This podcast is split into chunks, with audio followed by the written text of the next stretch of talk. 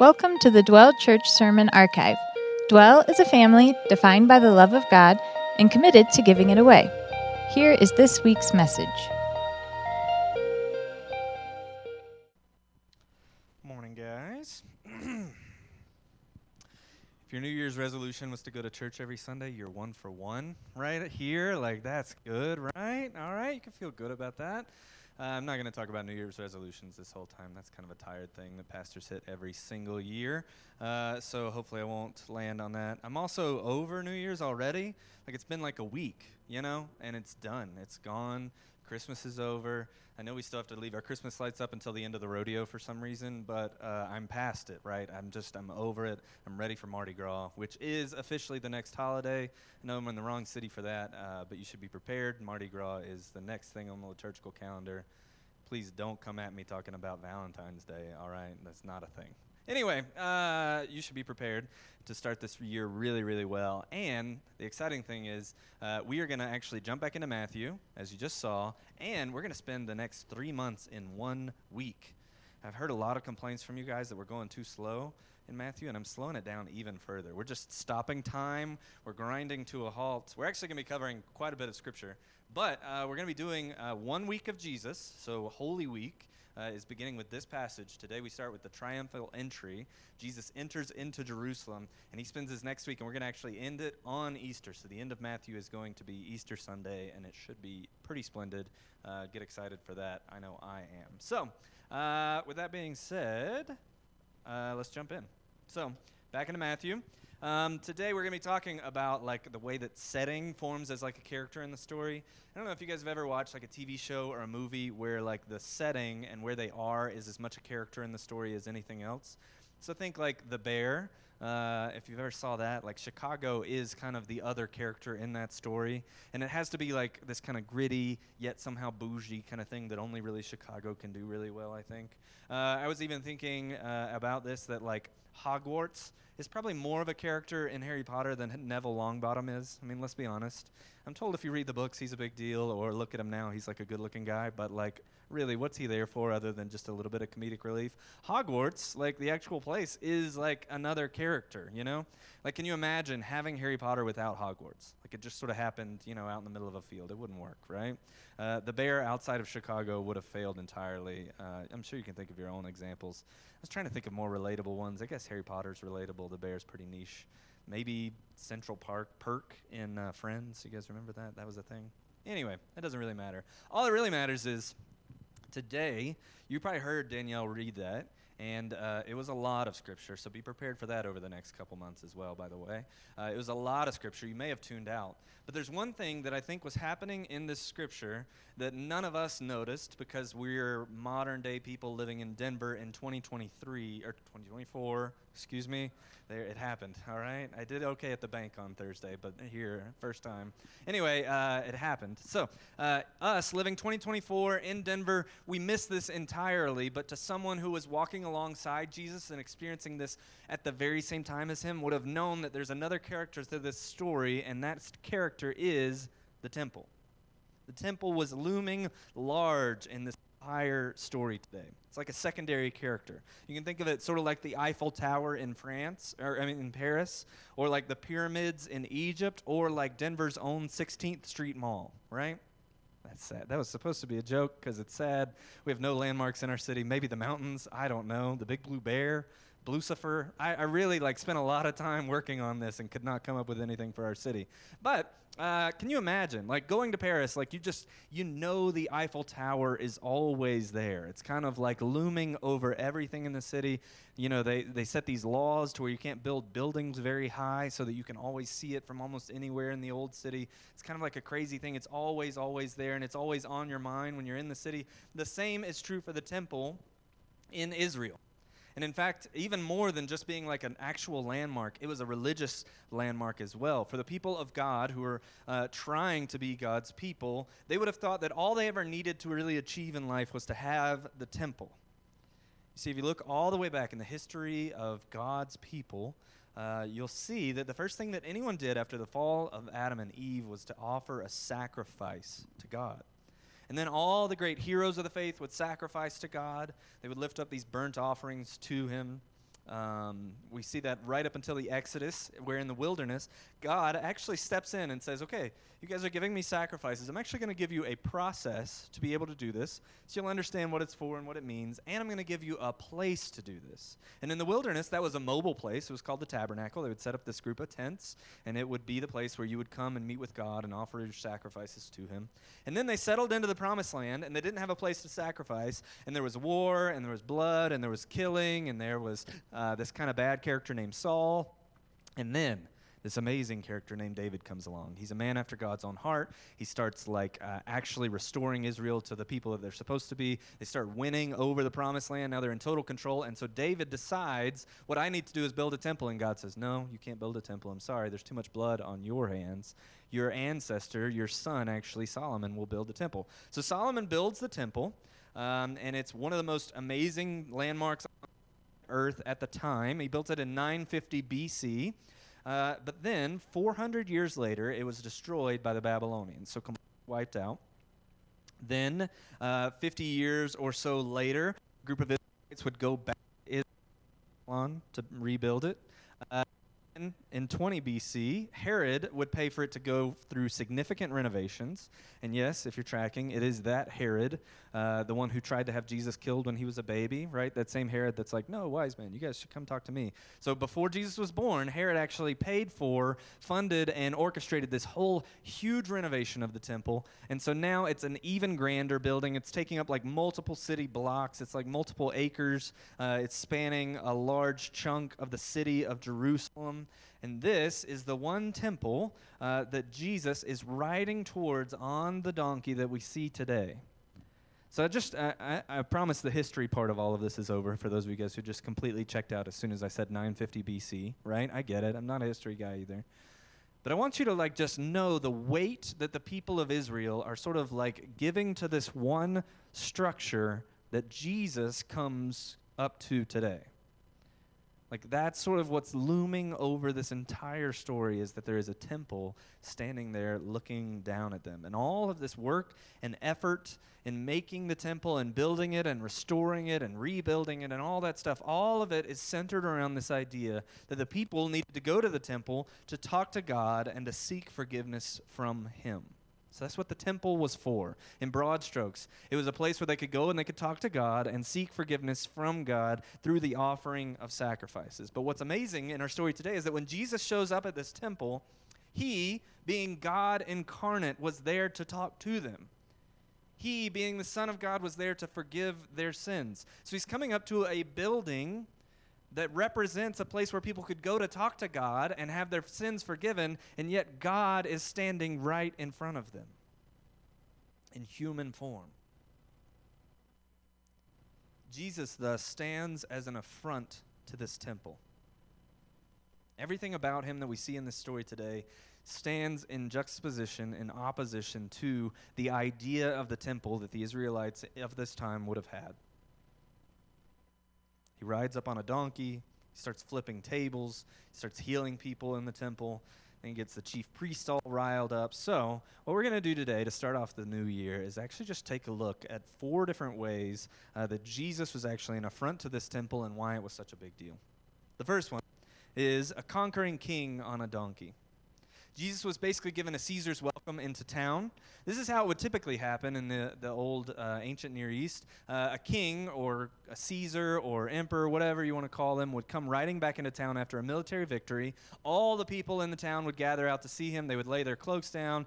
Uh, they would be praising the, the king and the conquering hero. And it's because they just, like, you know, defeated all of their enemies. They'd ride in on a chariot or pulled on some sort of, like, big cart or on this, like, big war horse or something like that.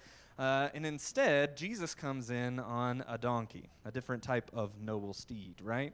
It would be sort of like after the Nuggets won uh, the NBA last year, if like Nikola Jokic was like riding on top of a 94 Honda Civic instead of a fire truck. Like, can you imagine that, right? His legs are probably hanging off the front of it because he's a giant man and he's just like, hey guys, he might like it actually, right? But for the rest of us, we'd be like, really? That's the, oh, okay, all right.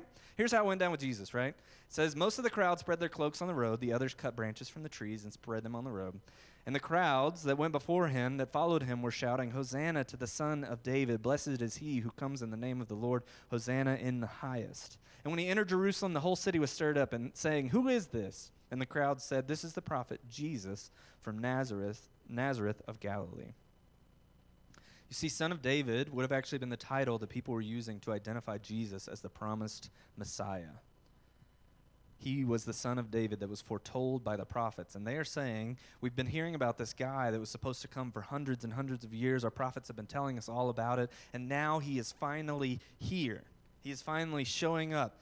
Finally, everything that we have waited for has come to fruition. And here he is rolling into town. We will give him a hero's welcome, and he's on a donkey.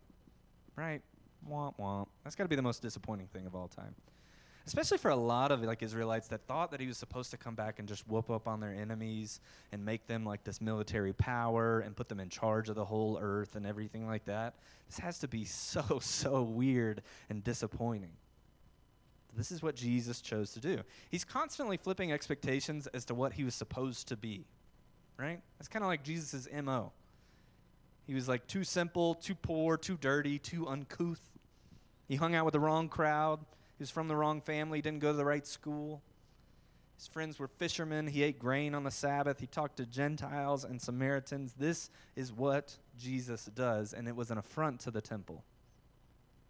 Because it would have made a lot more sense for this grand building that remember is still just one generation away from being like rebuilt into one of the grandest buildings on the planet. I mean, think about it. Herod was probably like trying to compete with like the Colosseum and stuff like that as he's like rebuilding and redoing this whole temple. This building was meant to house the Messiah, the coming king who was going to like set everything to rights, maybe even kick out Rome. Uh, and he marches into town as a conquering hero, but instead of marching in as like a grand and prideful and arrogant hero, he actually marches in on a donkey as a lowly savior. This was an affront to the temple. The second affront that we see is Jesus implicitly says, You're doing it wrong. Uh, this is actually the passage where he overturns the tables of the money changers uh, in the temple. This is actually uh, the favorite passage of people with lots of anger. You've probably met these people, right? They're like, see, Jesus gets mad too. that's why, my friends, when we get angry in traffic, that's actually good and righteous, right? It's a good thing. It's basically the same. Jesus was mad. I'll be mad too, right? Righteous anger. Uh, you can uh, shout at the top of your lungs. You can flip tables. You can maybe even whip up on your enemies, uh, aka those people that cut in front of you in line at the coffee shop, right? Like righteous anger. We get behind that. Now, I don't know about any of that, right? And I'm definitely not going to talk about that today. But I can say Jesus made a lot of people mad here. And I think it was more about it was about more than just their choice of where to set up the farmers market, okay? Here's verse 12. It says, And Jesus entered the temple and drove out all who sold and bought in the temple. He overturned the tables of the money changers and the seats of those who sold pigeons. He said to them, It is written, My house shall be called a house of prayer, but you make it a den of robbers. I used to think that this was about buying and selling sacrifices. In fact, I may have even said this to some of you before, and if so, I apologize. Uh, I used to think that, like, basically Jesus marches in and he goes, like, hold on, because you know you know the deal, right? Like basically, uh, you would uh, commit some sort of sin, or maybe it was just a regular thing, and then you would need to bring an animal to the Lord to sacrifice it uh, to achieve forgiveness of your sins. And I thought the important thing there was like you know, raising up this animal and bringing it to the Lord. And so I was like, well, if you just like show up and kind of, you know, buy something at the door, that's kind of cheating, right? Uh, turns out this was actually like common and acceptable practice. There's nothing really fishy going on here. They were like, if you're going to travel a thousand miles uh, to sacrifice a ram, maybe just pick one up when you get there. You know, you could sell a ram uh, at your home place and then walk for a thousand miles and then actually use that money to buy another ram. That's not like too, too bad, actually uh, my understanding and interpretation of this was completely off. Um, there's another uh, interpretation that implies that people were charging too much and taking advantage of people. And so they're like, oh, the problem here is the prices, right? Like, honestly, going to the temple, that's the worst place to buy a donkey. Oh, not a donkey, you wouldn't sacrifice that. But you know what I mean, right? Like a ram, a pigeon, whatever it is you're in the market for. You might get sold a donkey under the, you know, guise of being a ram or something like that. Uh, I don't really see that. That seems like a stretch in, in my mind. Like, why are we just supposed to know that, even though in the context? I actually read somewhere this week, and this is fascinating to me, that the prices on changing money, all right, so imagine people are coming from all across the known world. They got to change currency. The prices on currency exchange are actually the cheapest at the temple uh, versus anywhere else. So it really like really calls into question this like, oh, we know they must have been cheating. So, what is the answer? Are you guys enjoying this like uh, you know exegetical mystery as much as I am? Anyway, uh, the thing that I uh, discovered this week, uh, which I don't know why I've never seen before, Jesus says in verse 13, "It is written." When Jesus says that, you should pause for a second and be like, what's he talking about? Matthew is huge on these things because Matthew loves telling us the way that Jesus is a fulfillment of the Old Testament, right? So he says, It is written, and uh, Jesus is actually taking a look back at Jeremiah 7, and he's quoting Jeremiah when he says, uh, when he calls the temple a den of robbers, okay? Here's what God says through the prophet Jeremiah. He says, Behold, you trust in deceptive words to no avail. Will you steal, murder, commit adultery, swear falsely, and make offerings to Baal, and go after other gods you have not known, and then come stand before me in this house, which is called by my name, and say, We are delivered, only to go on doing all these abominations? Has this house which is called by my name, become a den of robbers in your eyes? Behold, I myself have seen it, declares the Lord. Do you see how the context really, like, you know, brings that to light? Like, now we know why Jesus was mad. He's quoting Jeremiah from this scene where Jeremiah, speaking for God, is saying, How do you guys think that you can just keep on sinning and then show up into my house and then just offer a sacrifice and then go on sinning all the more? Like, do you really think, it sounds like what God is saying here to me, do you really think that you can just keep on living in opposition to the way that I have commanded and called you and equipped you to live?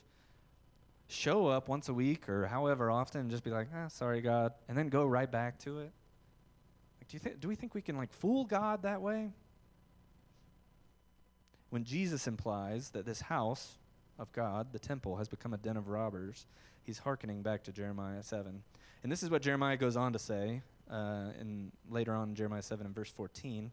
For context, by the way, you're going to need to know this. Shiloh was a town uh, that was actually reduced to a pile of rubble during this particular time period when Jeremiah is talking. And so he says this in verse 14 Therefore, I will do to that house, or I will do to the house that is called by my name and in which you trust, to the place I gave to you and to your fathers, as I did to Shiloh and I will cast you out of my sight as I cast out all your kinsmen, all the offspring of Ephraim.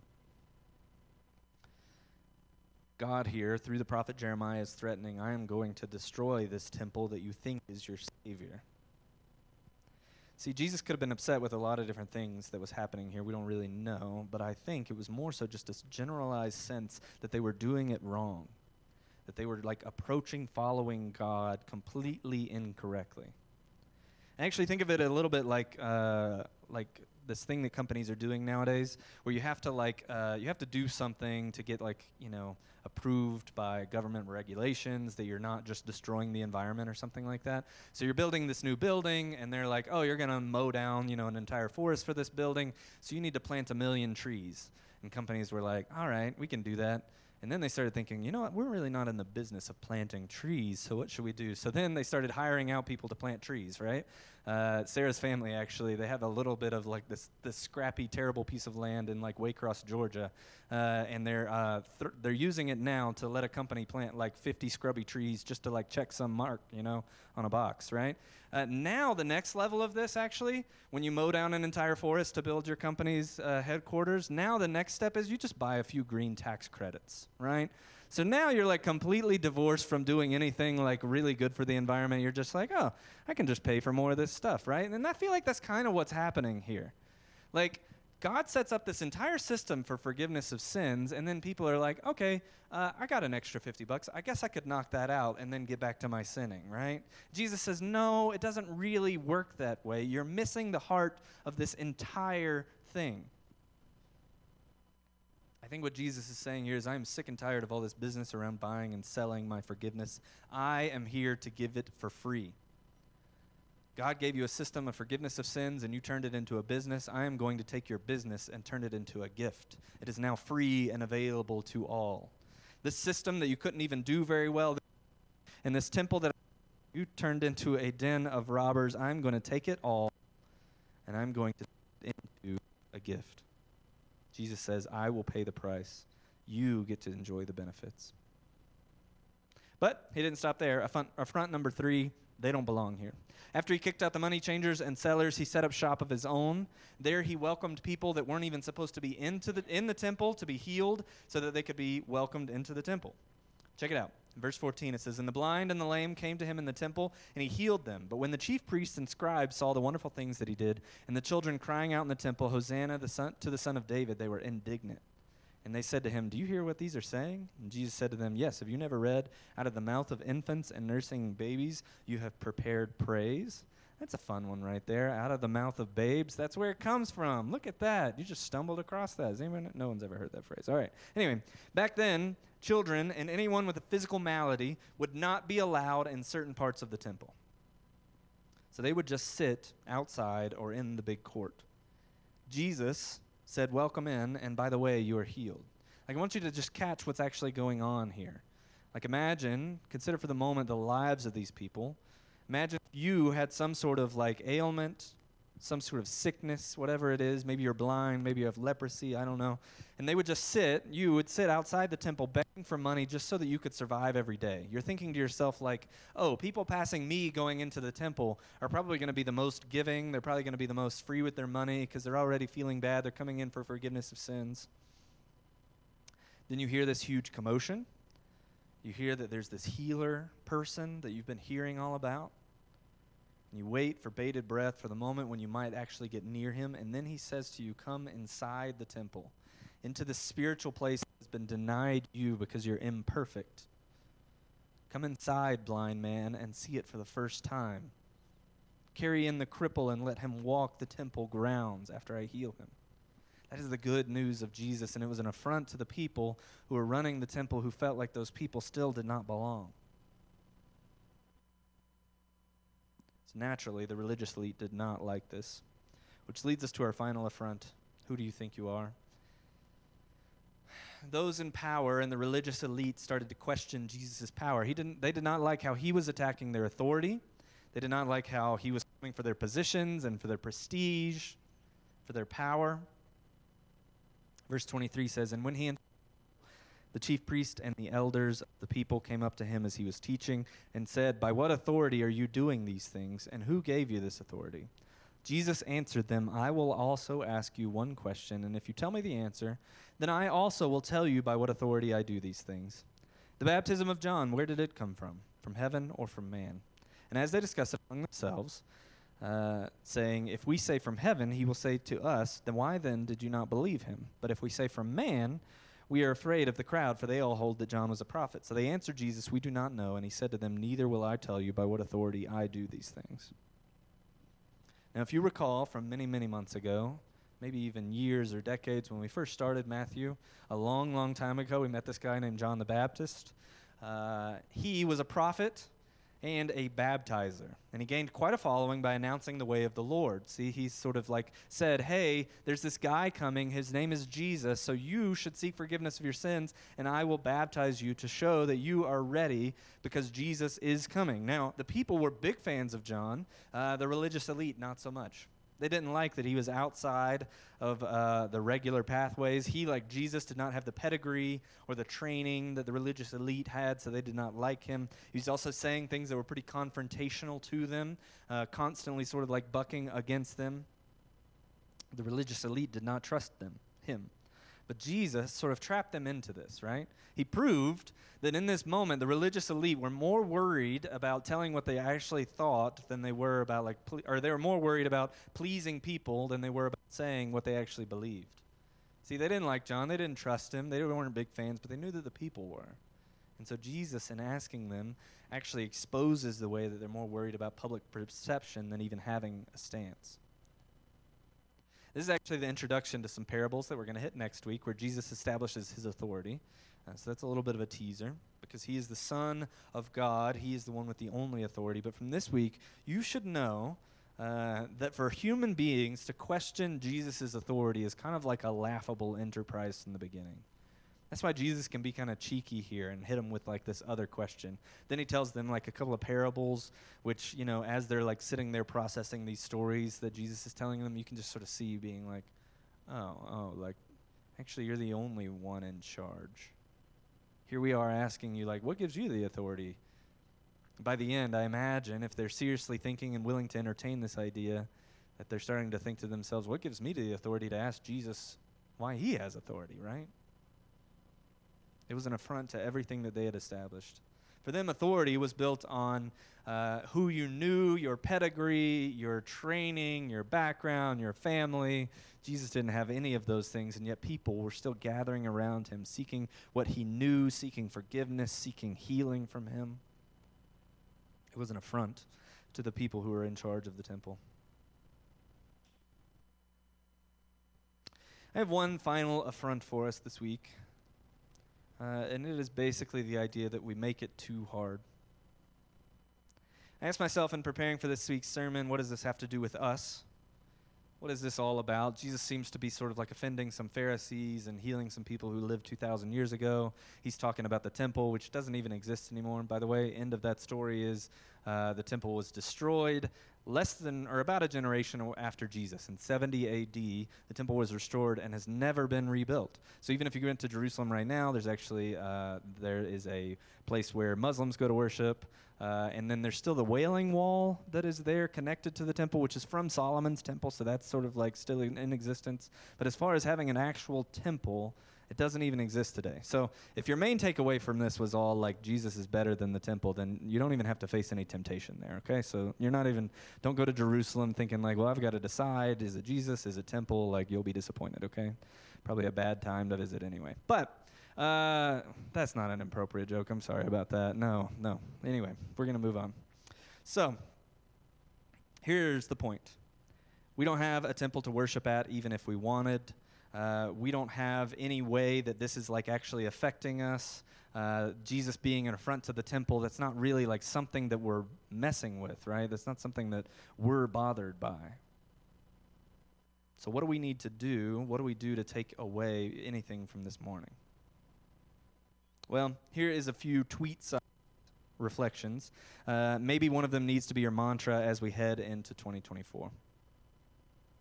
The first into the victory lap.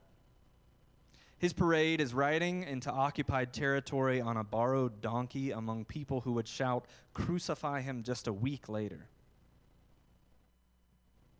And he definitely doesn't need to do anything to suit our expectations of him.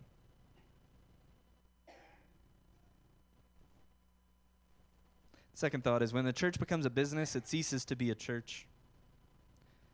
We have to care more about our lost neighbors and about enjoying our own forgiveness more than we care about the busyness of doing church. Christianity can never be a formula or a system. It's actually much larger than that. It's actually a way of living that taps into the way that God created the world to exist from the beginning. It's much bigger than anything that could ever be boiled down to a simple business enterprise.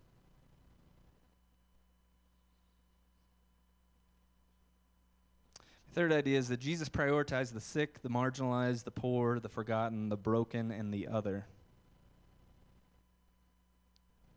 He didn't only talk to people who were already allowed in the temple, he actually made it so that others might be allowed to be in the temple and invited in.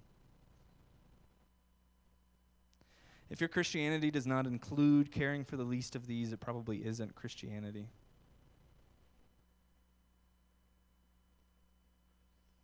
You have to ask yourself, we all have to ask ourselves daily. When you saw, if you were to see Jesus healing people at the temple and bringing people into the temple who weren't even supposed to be there, would you be the person who's celebrating with him? Would you be the person who is enjoying and praising him? Would you be like the children who are shouting, Hosanna? Or would you be the people standing on the sidelines wondering why these people have been brought in?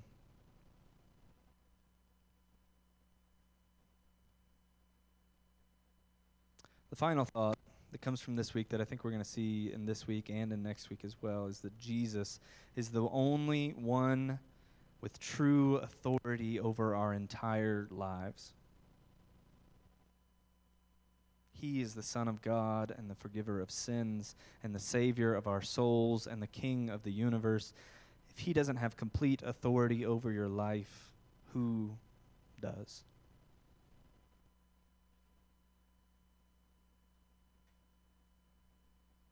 Do you find that more of your energy is spent on questioning what Jesus actually said or questioning his authority over your life or even maybe just ignoring it entirely? Or is more of your energy spent on actually praising him for who he actually is? If he doesn't have complete authority over your life, who does?